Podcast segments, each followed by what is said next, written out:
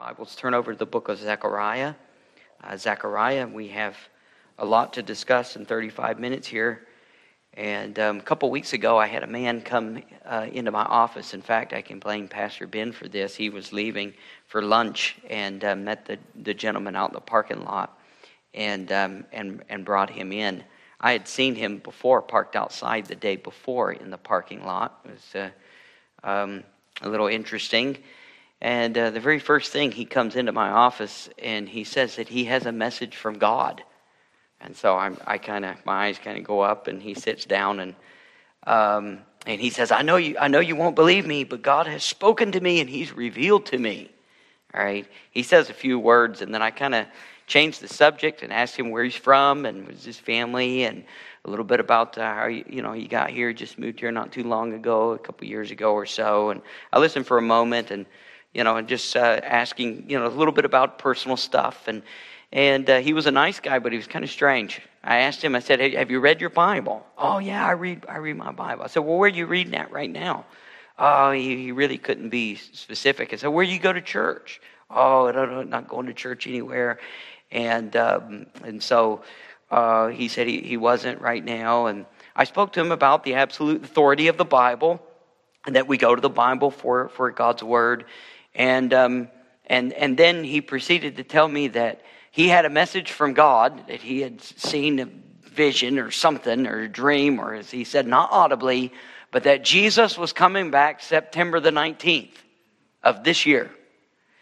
Um, so I, I listened to him a moment. I didn't know, you know, it's kind of sometimes you judge whether somebody is, is confused or has some, some things going on uh, with them. So I, I kind of stood up and, and asked him, said, well, come on outside. So we got outside because um, I felt a little bit concerned at that moment. And we went outside and stood on the, on the, on the sidewalk. And I prayed with him, uh, chatted with him, and um, hesitantly invited him to church. And he said he would come. And, uh, and we just kind of went on. I, I, I just um, told him that we, we had the Word of God and that the Scripture said no man knew the hour and um, that it was good to meet him. And, and he kind of kind of went on. I, there, there's so many people who are confused today about Revelation and about Scripture and God speaking. God no longer speaks in our day through visions and dreams. And the reason is is because we have God's word, God's complete word. It is his written word from Genesis to Revelation. And the Holy Spirit, when He speaks, He speaks through the Word of God. He's never going to add to it or take away from it. It is, it is God's final word. We have received what God has for us. And the work of the Holy Spirit is not anything new that is going to be given, either prophecy or information, to any individual one, but is only going to be working via through His already spoken and written word. Yet in the past, God did speak through visions and dreams. He did at times audibly speak to individuals in the, in the Old Testament. He did speak through angels and, and angelic uh, messengers who were sent. And we need to be real careful in, our, in the charismatic um, movement today that is very uh, all over the world, not just America, but all over the world uh, about the dangers of, uh, of, of, revelation, visions, and dreams.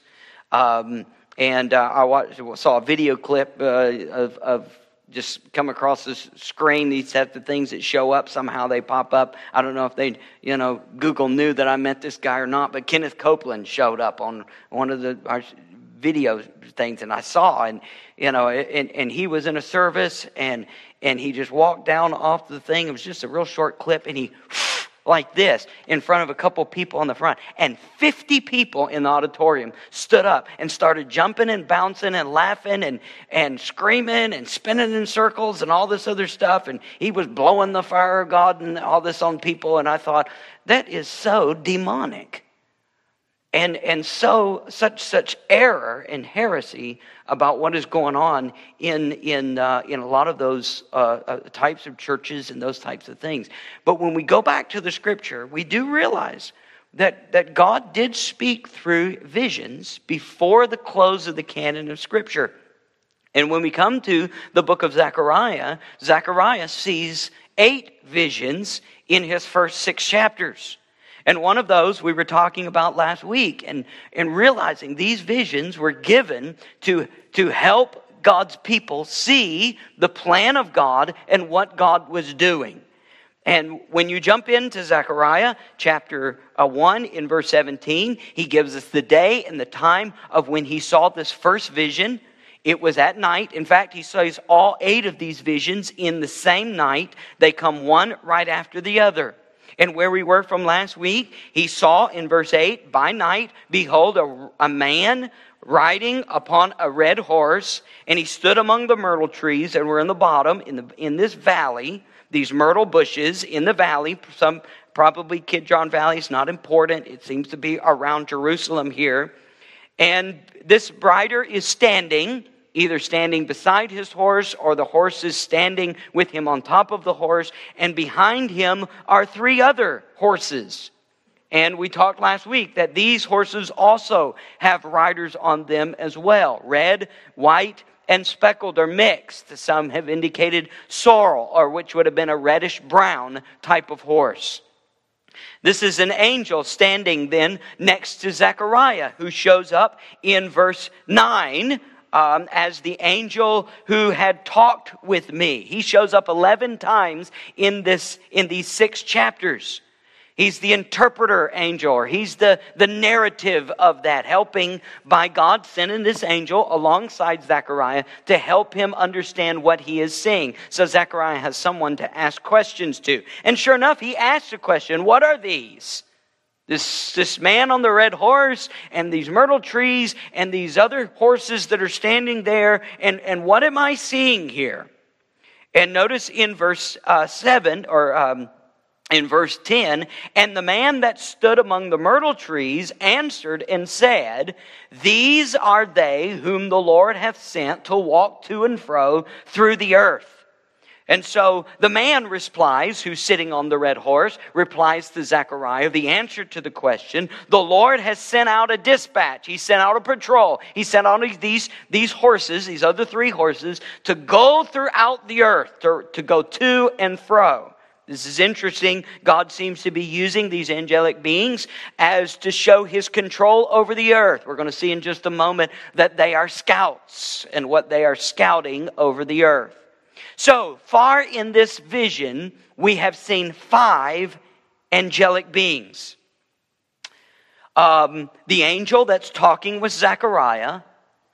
We've seen four angels on horses, okay? And now the one is direct. There's a rider on a red horse. Then there are horses. The riders of those horses are not directly stated in this passage. However, they are indirectly spoken of because then the rider on the red horse will speak to them and they will speak to him. And it's not the horses that are necessarily speaking. And so you have uh, four horsemen and one rider. However, one of the riders is pointed out specifically over the other riders. And he is, he is specifically articulated in the text. And it says here that the Lord, this is Yahweh, has sent these angels over, these riders, over the whole earth to scout out what is going on. And so we see that. Um, now, the very next verse, and they answered Here's what, what the, the scouts of on patrol are going to come back to their leader. They answered the angel of the Lord that stood among the myrtle trees and said, Here's what they said We have walked to and fro throughout the earth, and behold, all the earth sits still and is at rest. Now, we ended last week. By now, we have the identification of the rider on the red horse. He is called the angel of the Lord. He's introduced as a man. And then later, when the writers come back to him, they, they address him by a title, the angel of the Lord. Now, if you follow the title, the angel of the Lord, I believe that there is strong evidence that this title is the pre incarnate Christ. So you can go back to verse 8, and he says, Behold, a man riding upon a red horse. You can circle that, and you can put um, Christ there. Uh, and and the, the evidence to that is seen that the angel of the Lord in the Old Testament is seen as a prominent figure. He, is, he has direct connection with God. He shows up in Genesis, Genesis chapter 16. Um, he shows up in Genesis chapter 21, in chapter 22. In Genesis 31, he is seen talking with Jacob. In Exodus 3, he is seen as the one standing in the midst of the burning bush. In Numbers 22, he shows up in front of Balaam and his donkey and the trip that, that goes on there. In Joshua chapter 2, the angel of the Lord recounts how he brought Israel out of Egypt to Joshua. He appears three times in the book of Judges Judges 5, Judges 6, and Judges 22 is the angel, or Judges 13 is the angel of the Lord. In 1 Chronicles 21, he appears drawn with a fiery sword, ready to destroy Jerusalem. That's 1 Chronicles 21. He appears twice in the life of Elijah, 1 Kings chapter 19 and 2 Kings chapter 1. Interesting in 1 Kings chapter 19, the angel of the Lord is the one who is sent by God to destroy the 185,000 Assyrians outside of Jerusalem. He is the protector, the personal protector of Israel. Then, twice, the angel of the Lord appears in the book of Zechariah. Here in this vision, he will appear in one of the other visions later on in the book. And then, also to include, the angel of the Lord also appears in Malachi chapter 3. Now, the angel of the Lord title is not used there. He's called the angel of the covenant. However, that covenant and the angel of the Lord, those two titles that are being, most would see it as synonymous as the same person. Interesting that he shows up in Genesis 16 all throughout the Bible and then shows up in one of the last chapters of the book in Malachi chapter 3 the angel of the Lord appears all over the Old Testament. Now, may I mention four other places that I believe the angel of the Lord appears, even though the title is not used. Genesis chapter 2, when Adam and Eve are in the garden, the Bible says the Lord, Jehovah, came walking in the garden in the cool of the day. Matthew Henry, that old commentator who goes back to the 1600s, states this of that passage It is supposed that the Lord God came in human form, and that he who judged the world when Adam fell, came looking for Adam, was the same as the one that will judge the world in the last days. So, going back a long period of time, all the way back, that presence of God who came in human form and walked with Adam and Eve was possibly the angel of the Lord. The second time I think the angel of the Lord appears, even though the term is not used, is in Genesis chapter 18 and verse 2. Abraham receives a visit from three men. Two of them are angelic beings. We know because in the next chapter, in Genesis chapter 19, they appear at Lot's house in Sodom and Gomorrah. Okay? And in Genesis 19 in verse 1, they're told that they are angels. But the most interesting verse in that story appears in Genesis 19 and verse 24. There's a third individual who is a man who is not a man. He's in, you know, a form of a man. However, he's an angelic being and he communicates. And, and in fact, just for your sake, just curiosity, turn back to Genesis 19 and notice what Moses writes here. Remember, Moses saw the angel of the Lord in the burning bush and was spoken, took his shoes off in that place. And so Moses is the one who is, who is obviously through the inspiration of Scripture. In Genesis 19, look at verse 24.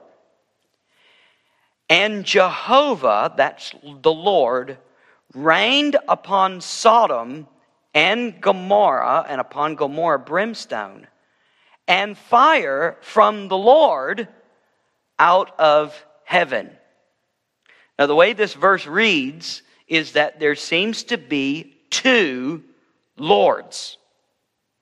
There is the Lord that is on earth who calls fire down, and then there is the Lord Jehovah who is in heaven who sends the fire down. Now, You say, well, it, doesn't seem to be. Well, if in the Hebrew, and, and it's maybe another translation that you would have here, there, there indicates that the one who was with Abraham is the one who pronounces and calls the judgment.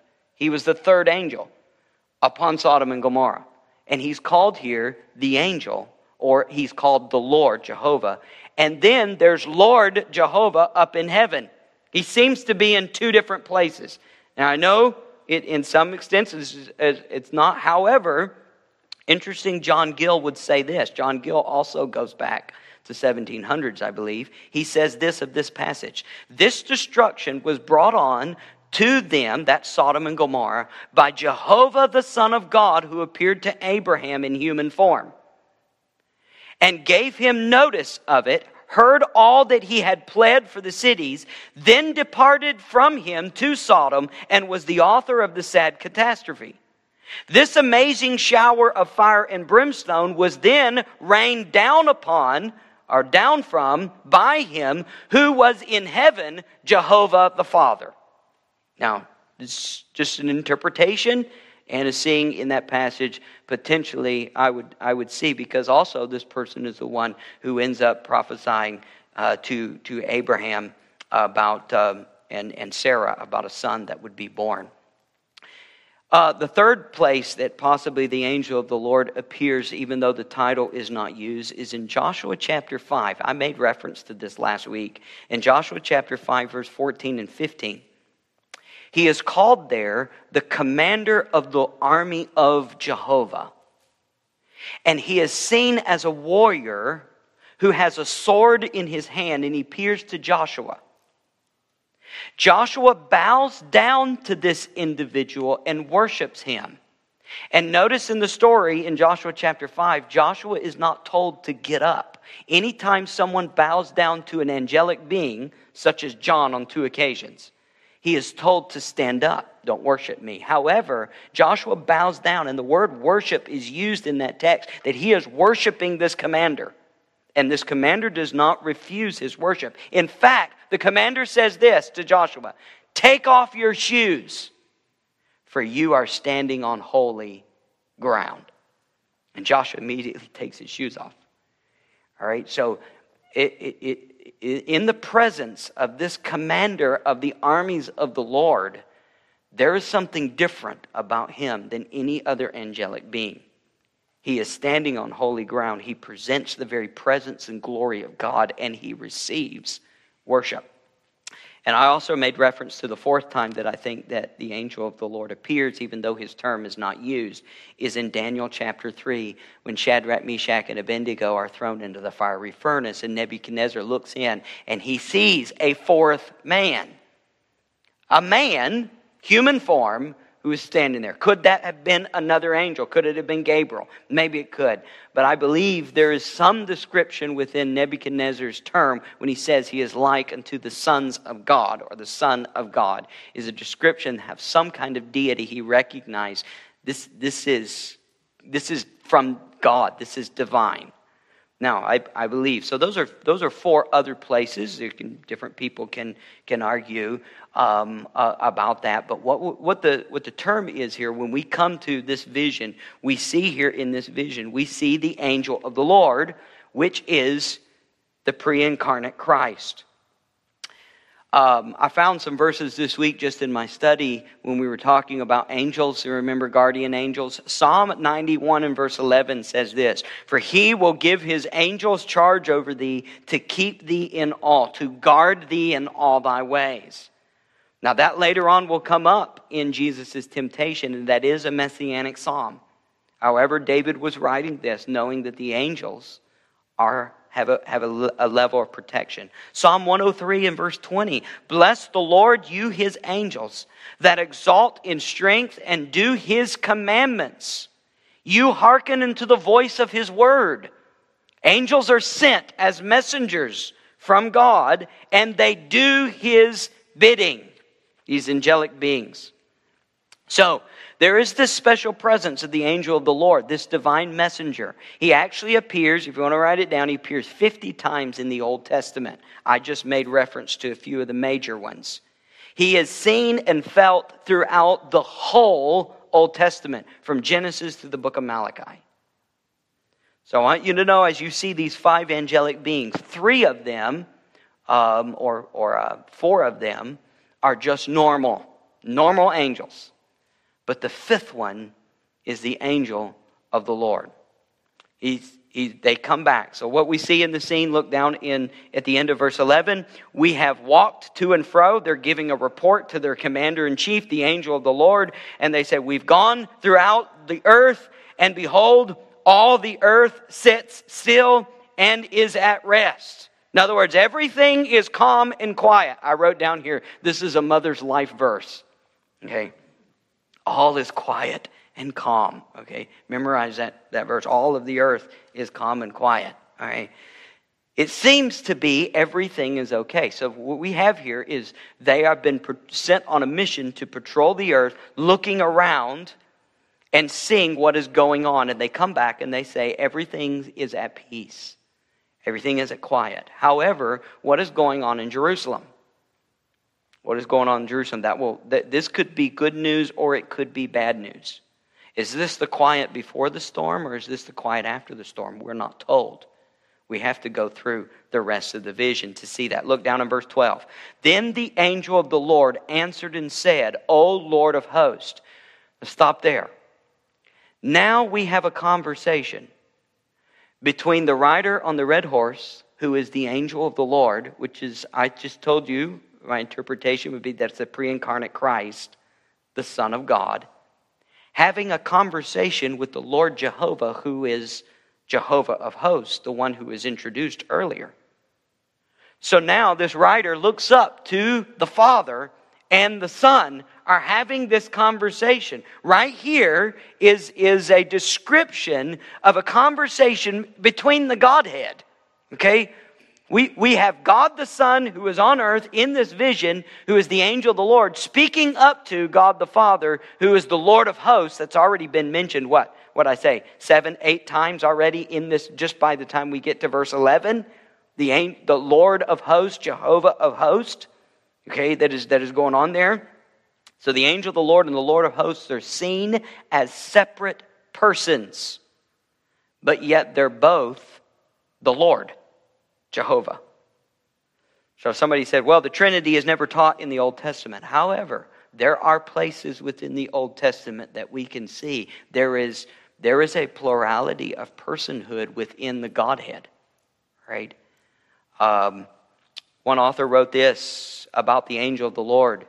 In fact, we think the angel of the Lord is the most important and central figure in the whole Old Testament.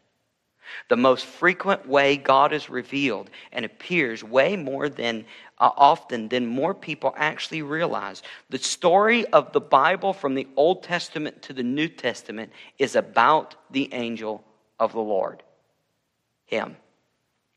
And notice what this angel of the Lord says. He cries out to the Lord of hosts up in heaven, How long will you have mercy, or will you not have mercy upon Jerusalem and on the cities of Judah against which thou hast had indignation these 70 years, three score and 10 years, these 70 years? He cries out and he says, How long? This means that what we are seeing here is that the pre incarnate Christ, the angel of the Lord, is interceding between Jerusalem, God's people, and the Father who is sitting on the throne, the Lord of hosts. And right there in the middle, you have the pre incarnate Christ saying, Lord, how long? How long? He, he's playing a position of mediator, an advocate between his people and God the Father, talking about, Lord, when will you show mercy on your people? How long are you going to withhold it? Uh, look at verse 13. And the Lord answered, the angel that talked with me. So now, not the angel the Lord, the Lord now is going to talk to, to uh, the one standing next to Zechariah with good words and comfortable words. This is words of comfort. Verse 14 So the angel that communed with me, that talked with me, said to me, Cry thou, saying, Thus says the Lord of hosts. So now he's given Zechariah a message to write down.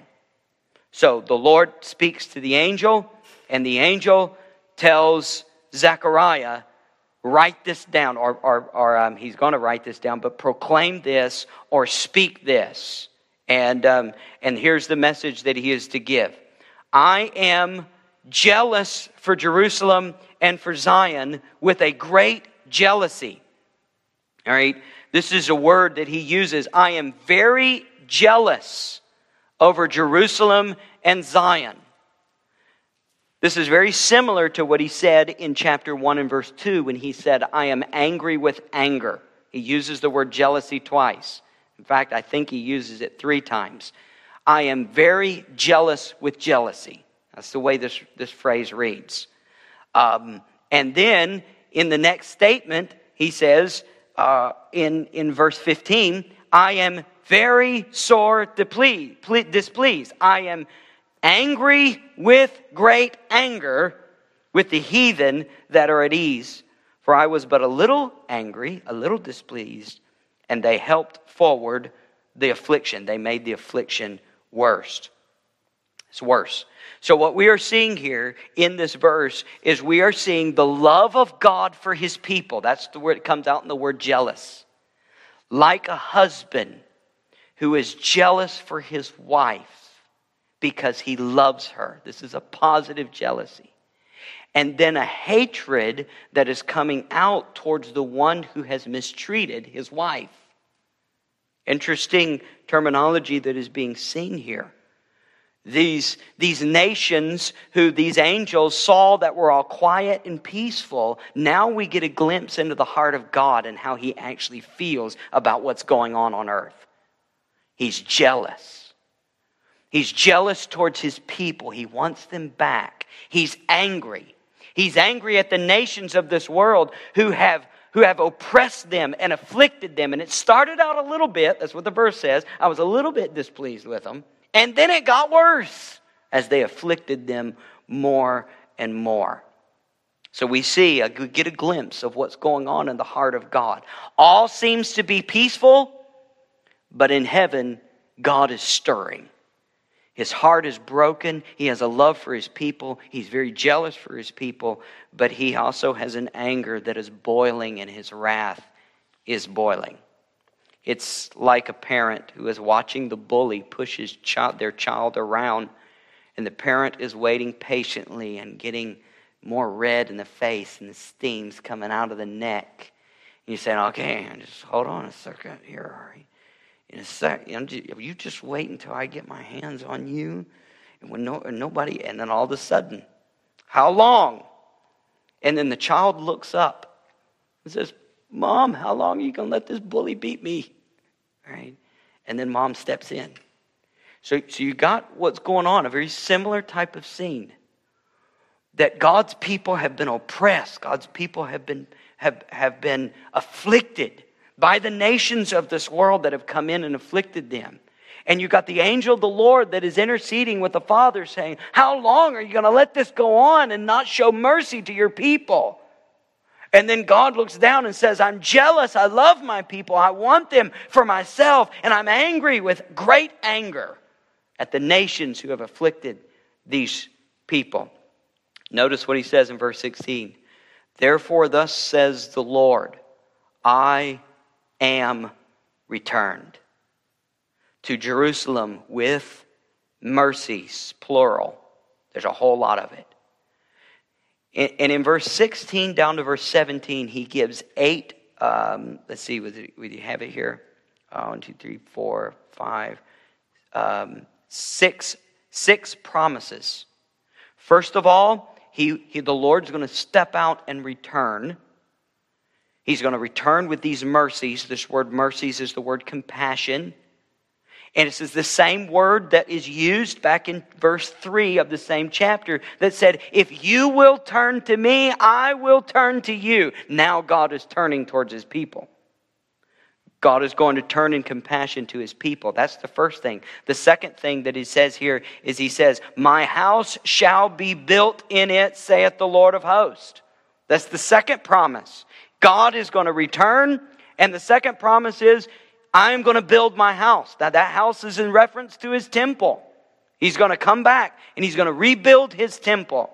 Then there's a third promise here in this verse. Not only is he going to build the temple, a line shall be stretched forth upon Jerusalem. This is a measuring tape. This is going to come up again in one of the other visions. That's what a line is. A line is going to, he's going to measure it, he's going to measure it out. That's what a line is going to do. Same as the description. Interesting, the same description is spoken of in Jeremiah 31, 38, and 40, where then the temple, the future temple in Jerusalem, is going to be measured by someone who has a line. Same description that is used is going to be stretched forth. Then in verse 17, he says here, uh, number four, he says in verse 17, he said, I am, or, yeah, cry out saying, Thus says the Lord of hosts, my cities, through prosperity shall yet be spread abroad. So his cities are going to be spread, or this would be overflow. They're going to find blessing. They're going to prosper. God's people will experience good from the hand of God. Five, five the fifth promise saith the Lord of hosts, or yeah, the Lord shall yet comfort Zion. He's going to bring comfort to his people. And then six, he shall yet choose Jerusalem.